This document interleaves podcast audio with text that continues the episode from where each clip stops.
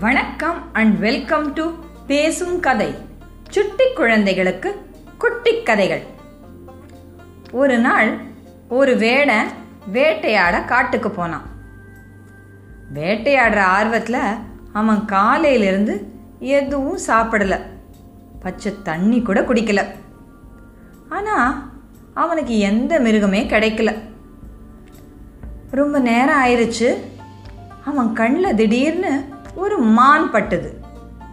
சரி அந்த மானை வேட்டையாடலான்னு அவன் அம்பு விட போன சமயத்தில் அவனுக்கு பின்னாடி ஒரு பயங்கர உருமல் சத்தம் கேட்டுச்சு.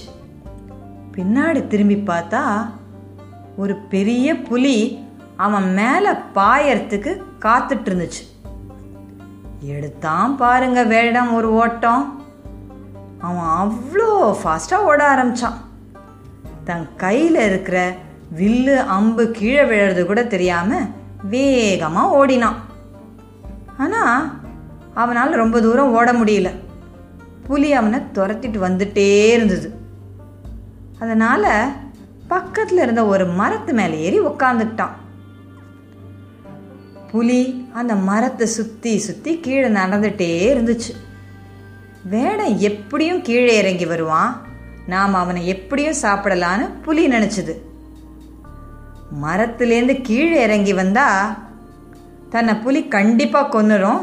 அதனால் புலி அங்கேருந்து போகிற வரைக்கும் மரத்துலேருந்து இறங்கக்கூடாதுன்னு வேட நினச்சான்.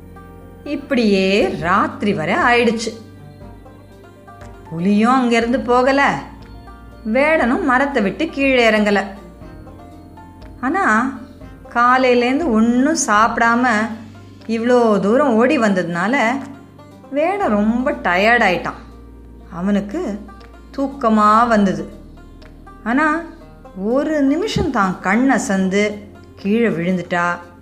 அந்த புலிக்கு சாப்பாடு ஆக வேண்டியது தான் அப்படின்னு வேடனுக்கு நல்லா தெரியும். எப்படியாவது கண்ணு முழிச்சிட்டே இருக்கணும் அப்படின்னு அவன் நினச்சான்.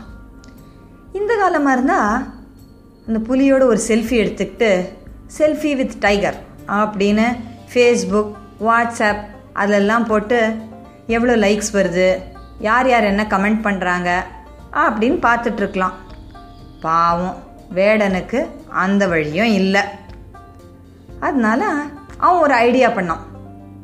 இந்த மரத்தில் இருக்கிற இலை ஒவ்வொன்றத்தையாக எடுத்து கீழே பறித்து போடுவோம். அப்படி ஒரு டைம் பாஸ் பண்ணுவோம். அப்படின்னு நினச்சான். அதனால் மரத்தில் இருக்கிற ஒவ்வொரு இலையாக பிச்சு பிச்சு கடவுளே நீ தான் எப்படியாவது என்னை காப்பாற்றணும் கடவுளே நீ தான் என்னை எப்படியாவது காப்பாற்றணும்னு சொல்லி சொல்லி கீழே அந்த இலையை போட்டான். ஆமாம் அதிர்ஷ்டம் பாருங்க. அன்னைக்கு சிவராத்திரி. அவன் உட்காந்துருந்ததோ ஒரு வில்வ மரத்து மேலே.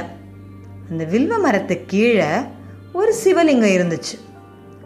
காலையிலிருந்து ஒன்றும் சாப்பிடாம விரதம் இருந்து ராத்திரியெல்லாம் கண் முழிச்சு கடவுளே காப்பாத்துன்னு சொல்லி அவன் அந்த சிவலிங்கத்துக்கு வில்வ இலையால் அர்ச்சனை பண்ணிட்டு இருந்தான். இது அவனுக்கே தெரியாது.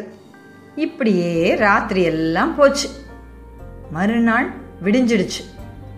சரி இவன் நமக்கு கிடைக்க மாட்டான் அப்படின்னு சொல்லி அந்த புலியும் போயிருச்சு. ஆனால் அன்னைக்கு தான் அந்த வேடனோட வாழ்க்கையோட கடைசி நாள்.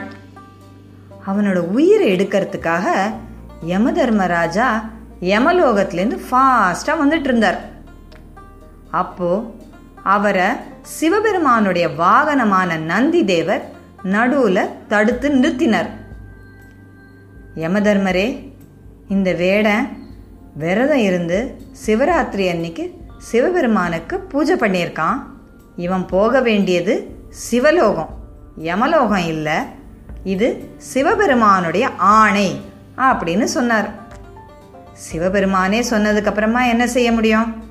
யம தர்மராஜா திரும்ப போயிட்டார். அந்த வேடனும் கீழே பார்த்தான். புலி இல்லை. அதனால மெதுவாக கீழே இறங்கினான். அப்போதான் கீழே ஒரு சிவலிங்கம் இருந்ததை அவன் பார்த்தான்.